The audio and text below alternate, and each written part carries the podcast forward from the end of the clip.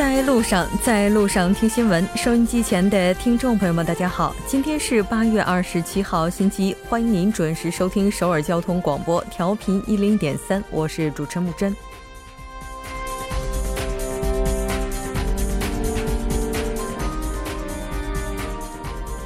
在刚刚过去的这个周末，令人欢喜也令人忧。韩中建交二十六周年系列活动如期举行，第二轮南北离散家属团聚活动虽有太多不舍，但也圆满落下帷幕。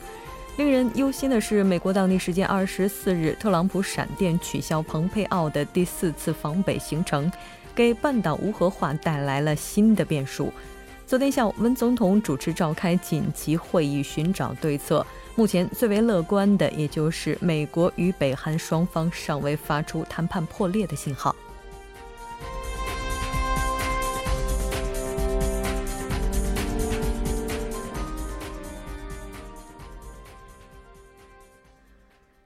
接下来关注一下今天的要闻新闻。在韩国，蓬佩奥取消访北，影响南北韩联办揭牌。特检发表大选网鱼操纵调查结果。半岛之外，美电竞赛枪击案枪手或因淘汰出局发怒，疑似针对特定目标。美共和党的资深参议员去世，遗体将放停国会大厦。今天的新闻放大镜板块依然邀请专家学者放大探讨新闻热点焦点。那今天我们要讨论的主题是充满变数的北韩无核化进程。每周一到周五晚六点至八点了解最新动态，锁定调频一零点三新闻在路上。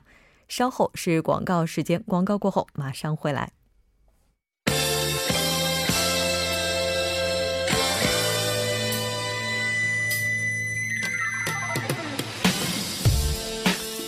闻在韩国带您快速了解当天主要的韩国资讯。接下来马上连线本台特邀记者申海燕，海燕你好，主播好，各位听众好，很高兴和您一起来了解今天韩国方面的主要资讯。那我们先来看一下今天的第一条消息。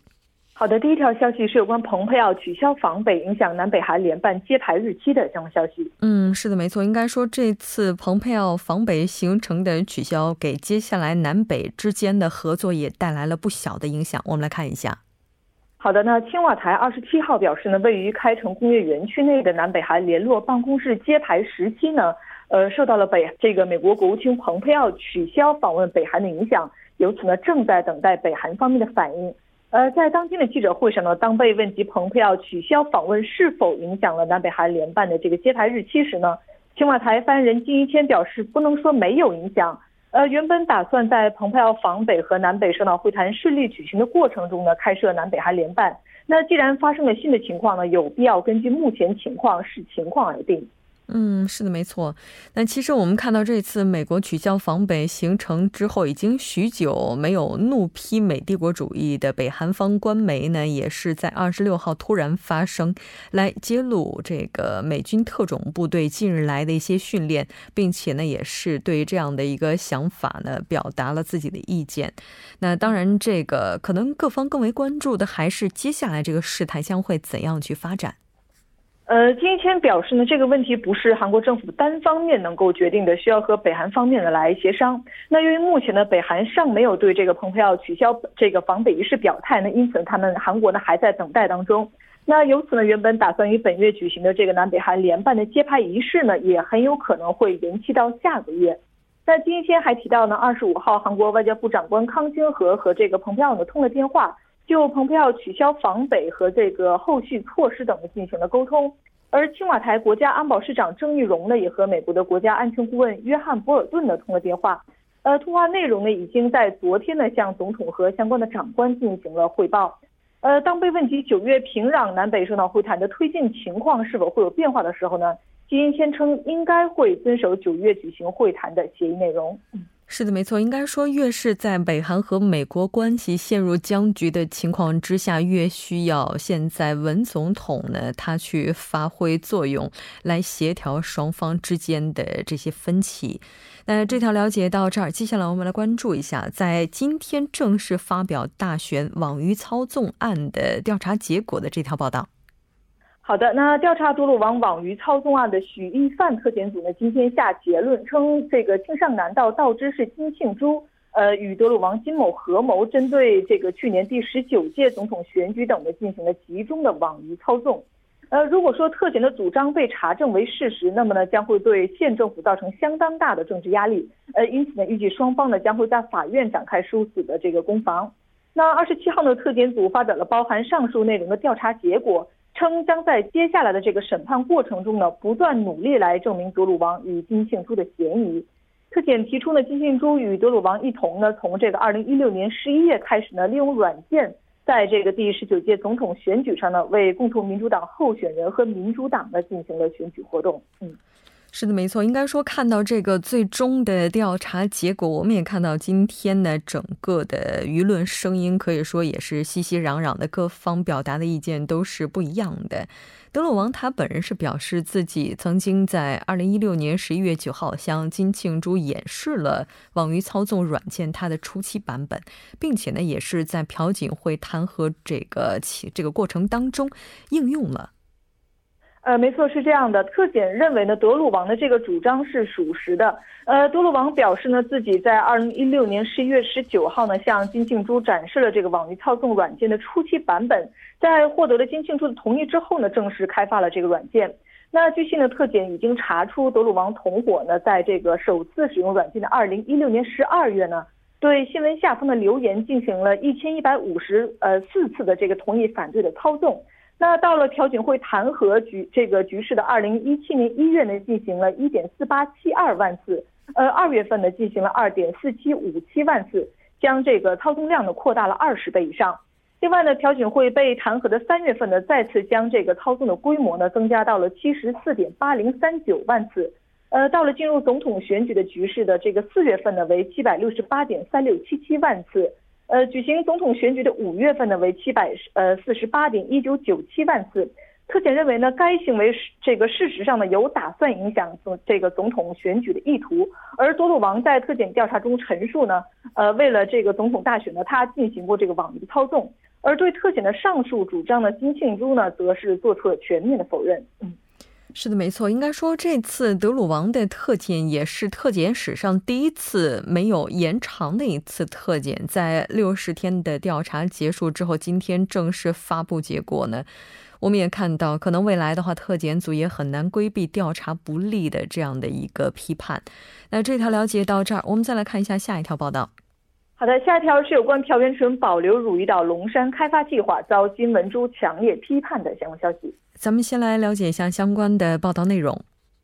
呃，好的，首尔市长朴元淳呢，二十六号在首尔市厅举行记者会，呃，表示呢，直到这个房价稳定为止呢，将保留发表及推进汝矣岛和龙山开发的计划。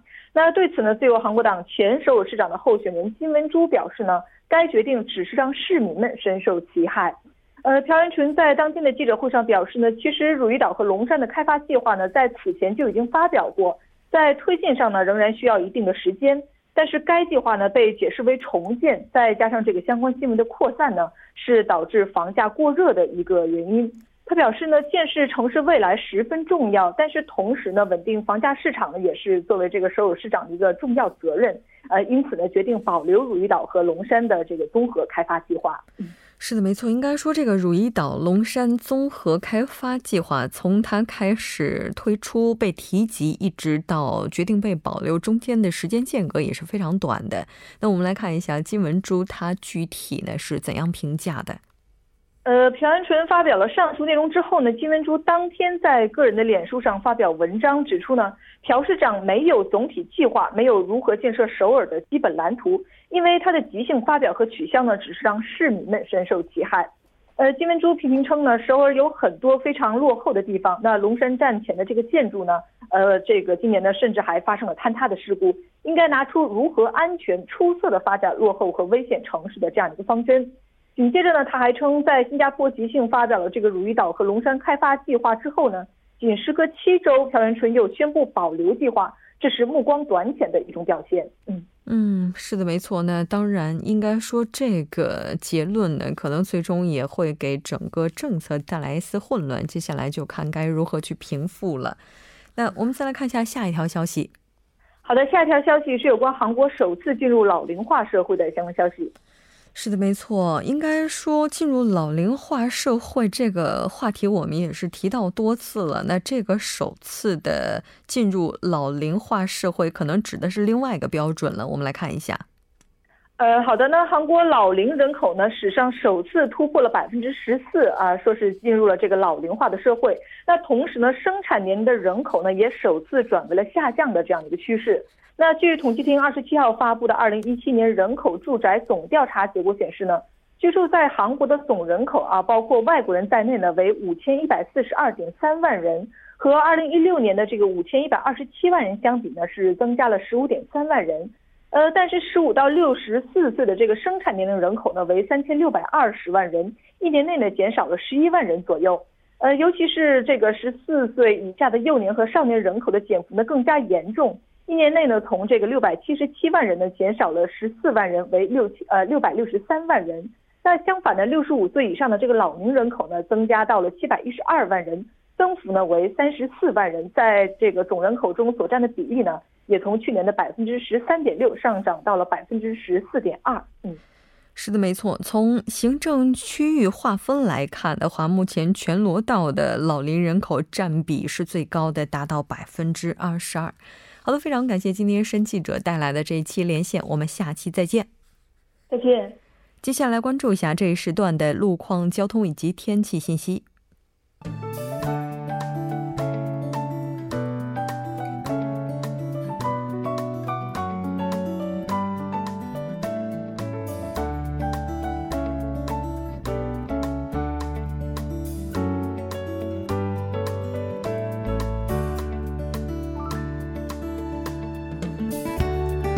大家晚上好，今天是星期一，这里是由程琛为大家带来这一时段的路况及天气信息。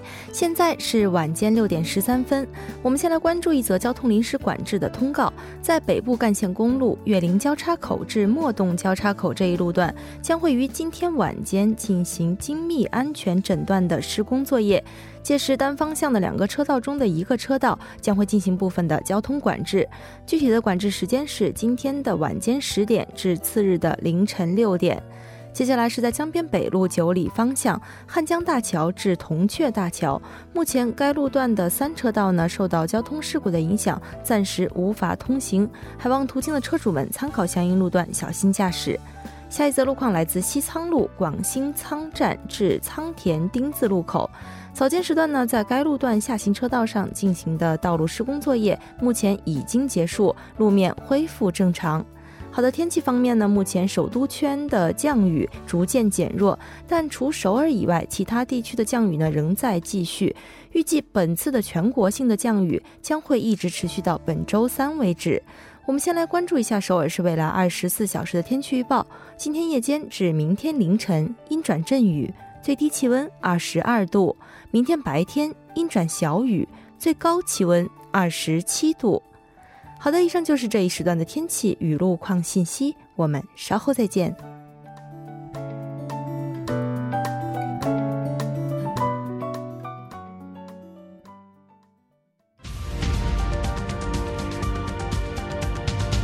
聚焦热门字符，洞察新闻背后，全方位解读当前时事，新闻字符。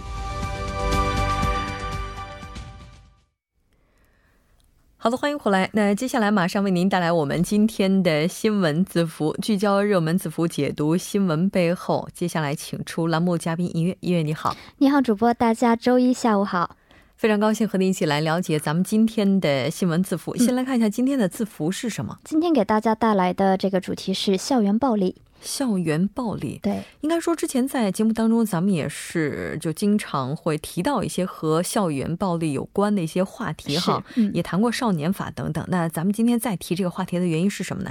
嗯，是这样，是今天这个教育部啊，在今天发表了二零一八年的第一轮校校园暴力的一个事态调查。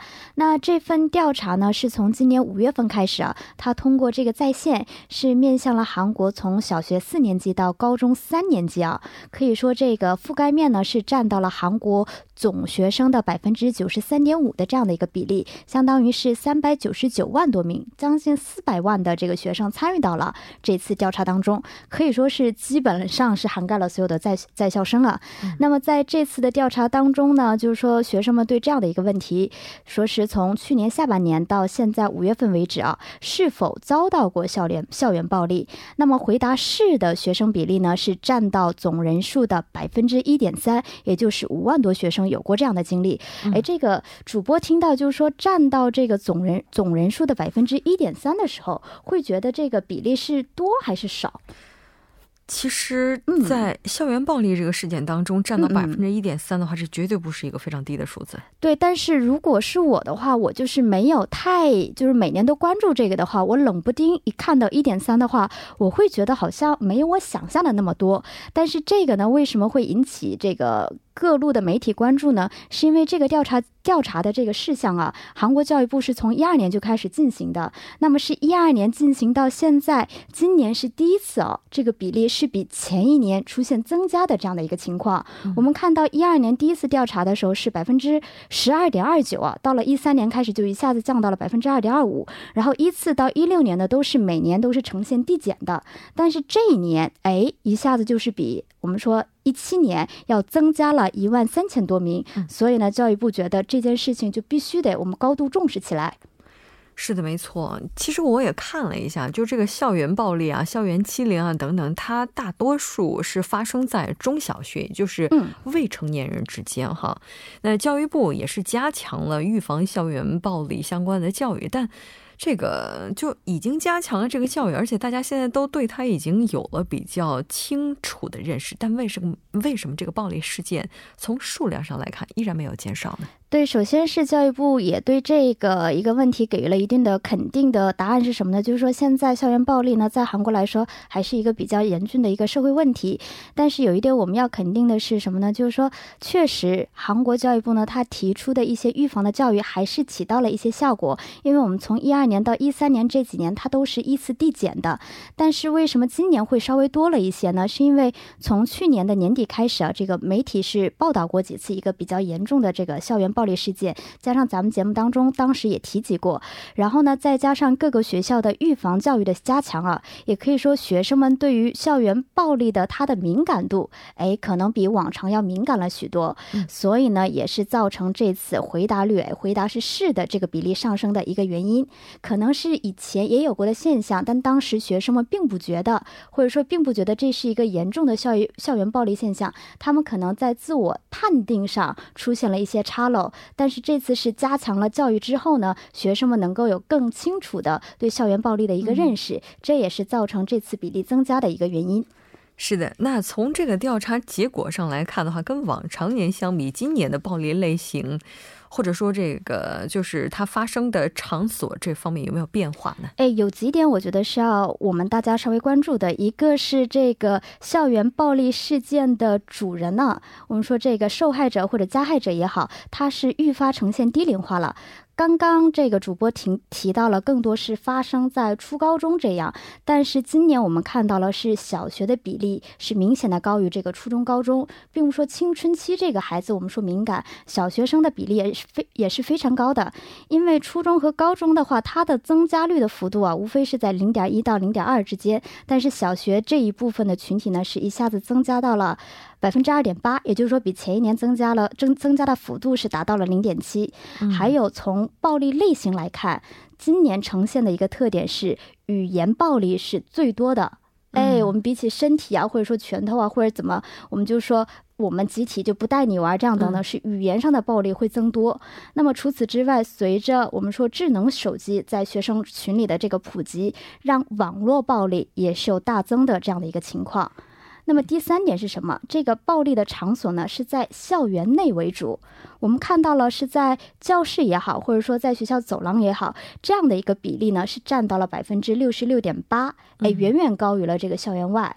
包括这个暴力的时间呢，也都是怎么说？我们说在校期间，我们说休息期间。你想想，学校老师也在，各方的这个怎么说？这个教职员工也在，在他们的眼皮底下，还能发生这么多校园暴力事件？我觉得真的。这个是不是要加强这方面的一些工作，确实是应该我们值得一个非常。深思熟虑的一个问题。是的，没错。你像这个校园暴力的话，一般受害者和加害人哈，他们这个私底下当然有可能会发生这种情况，但有的时候也会有旁观者。那大家已经知道会有类似事情的发生，而且对这种犯罪的类型也是比较了解的。那大家会不会伸出援助之手呢？对，我们也。呃，了解到是有十万、十三万多的学生呢是有目击过校园暴力的。当然，在这里面有百分之三十四点四的人呢是表示曾经是帮助过学生，这一点呢是我们值得欣慰。但是有一点我们需要注意的是呢，还是有高达百分之三十点五的学生，他们是选择哎我装作没看见，而且这个比例啊也是比前一年高出了整整百分之十点二。我们不管是他们出于害怕也好，还是出于冷漠也好，这都是。怎么说？现在的教育必须要做的这样的一个事情。嗯，是的，没错。其实对于未成年人来讲，他们受到任何的伤害要负责任的，当然应该还是成年人。所以接下来的话，我们还是要进一步从体制的角度去保障孩子们能够在一个安全的环境里成长。好的，非常感谢尹月带来今天的这期节目，我们下期再见。好的，我们下期再见。稍后为您带来今天的他说。新闻在路上，在路上听新闻。您的点赞、您的回馈是对我们最大的鼓励与支持。参与节目，您可以发送短信到井号一零一三，每条短信会收取您五十韩元的通信费用。另外，您也可以登录 TBS 官网三 w 点 tbs 点 s o v e r 点 kr 给我们留言。当然，在 Instagram 搜索 TBS C News 也可以参与互动。新闻在路上，期待您的参与。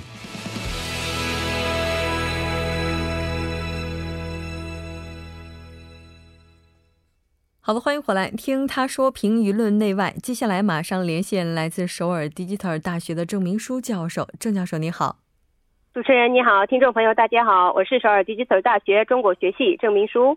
很高兴和您一起来了解今天的他说。我们先来看一下今天的语录是什么。 好的，今天的语录呢是최저임금인상과소득주도성장을등치시키고소득주도성장정책을전환포기하라고하는데최저임금인상은소득주도성장정책의극히일부분에불과합니다 中文是很多人说要把最低时薪上调和收入主导成长看作是等值的，并说该转换或放弃收入主导成长政策。可是最低年呃最低时薪的上调只不过是收入主导成长政策的极少部分。这番话是青瓦台政策市长呃张夏成说的话。嗯，张夏成，我们先来了解一下这位。好的，张夏成呢，是一九五三年九月十九日生，出生于光州广域市，现任总统秘书室政策市长。他是高丽大学经营学系毕业的，呃，然后纽约州。纽约州呃州立州市立州立大学大学院经营学硕士，然后宾夕法尼亚大学大学院经营学博士。一九八六年到一九九零年呢，曾任呃美国休斯顿大学财务学系教授。然后一九九零年到现在呃起起呢开始呢呃担任这个高丽大学经营大学教授。他被称为是领先经济民主化运动的社会参与型指使人。嗯，是的。那他说这番话的原因，应该也和目前韩国这个经济各项指标不太景气是有着关联的。是的，青瓦台郑夏成啊，张夏成政策市长呢，二十六日召开了记者招待会，在这里呢，张市长强调。强调了更要加快收入主导成长经济模式的进展速度，并强调了主导成长的必要性。最近呢，自由韩国党等野党人士强烈主张收入主导经济成长模式应该要废除。那么，呃，张市长的这次记者招待会可以说是对反对派的反驳性格在内。那么，张市长的这番话是在记者招待会上说的。张市长表示，最近由于工作家庭收入有关的统计数据恶化，很多人批判说这是因为最低时薪上调的原因。可是他强调说，最低时薪的上调只只是收入主导成长经济模式中的极少部分。嗯，是的。那其实他这么说也是有一定原因的，毕竟作为 OECD 成员国呢，韩国在过去这十年间的它整个投资的比重是非常高的，但经济增长率呢，它的上升却并不明显。在这种情况之下呢，考虑用消费来刺激内需、提高经济也是合情合理的。我们来看一下相关的内容。是的，就刚才主播您提到一样，就是呃刚才就是那么一种 OECD 成员国里面，韩国是这么一种情况。那么张市长呢对此表示呢，因为投资才能带动经济增长的想法呢，具有这种想法的经济模式之下呢，经济成长的另外一项重要因素，国内需求，也就是消费者的重要性被忽略掉。那么为为了带动经济成长，呃呃成长呢，如同投资一样。消费的内需拉动也很重要，为此呢，要有具备消费力的家庭收入。以往的韩国经济结构是主主要偏重于大企业和出口，那么韩国经济长时间带有国内需求不能带动经济增长的模式。二零零零年为呃，为起点呢，到去年为止，韩国经济增长了百分之八十九点六，其中人均国民收入增加了百分之七十一点五，家庭总收入增长了百分之六十九点六，增长率不是很理想。那么更为严重的是，平均家庭收入只不过增加了不到经济增长率一半水平的百分之三十一点八。那么张市长呢，举了具体数字，并强调呃提高家庭收入的必要性。嗯，是的，没错。应该说，文政府现在所提倡的这种收入主导型增长模式呢，在目前来看还没有发挥它的作用，是不是？它还需要一个更长的时间呢？是的，是的。张市长呢表示呢，经济政策的策划、立案甚至实行呢，也需要一段时间。我们要改的是六十年代开始的、持续了五十年的经济模式，所以呢，痛苦是难免的。嗯，是的，没错。但是我们也看到，目前因为这个最低时薪上调，也给很多的自营业者带来了非常大的冲击。而这个冲击，接下来该怎样去克服？目前呢，也是各方在思考的焦点之一。是的。那当然，我们今天的节目就是这一些了。我们这个非常感谢郑教授带来的这一期连线，我们下期再见。谢谢。那到这里，今天的第一部节目就是这些了。稍后第二部节目当中再见。